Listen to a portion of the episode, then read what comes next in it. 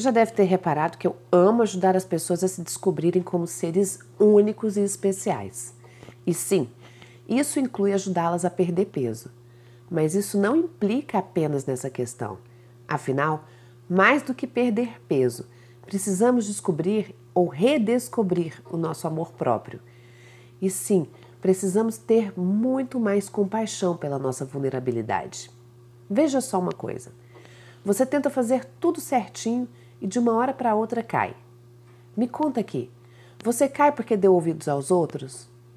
Você cai porque comeu emoções e frustrações do seu dia? Você cai porque fica se comparando e comparando seus resultados aos de outra pessoa, ou até mesmo resultados do passado em outras fases do metabolismo do seu corpo na sua vida?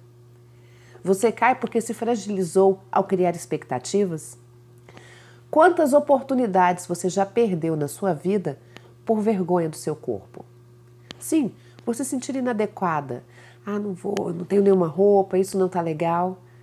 Por qual motivo você precisa de um corpo diferente do seu? Sem julgamentos, por favor, apenas seja muito honesta. Então, de que forma o alimento, que é uma fonte de prazer e de harmonia social, se transformou em um inimigo gerador de ansiedades, angústias e culpas. Quando isso começou na sua vida de verdade? O que mudou em seu estilo alimentar, vamos supor, nos últimos 10 anos?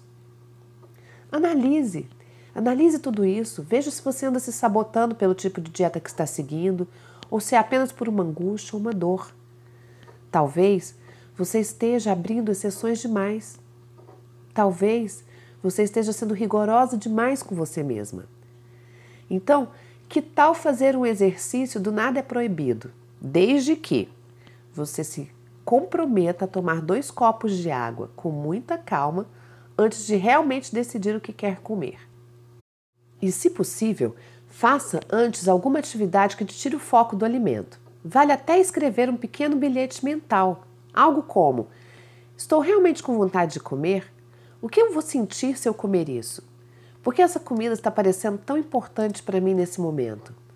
Entenda, pouco a pouco, os diálogos internos facilitaram as tomadas de decisão.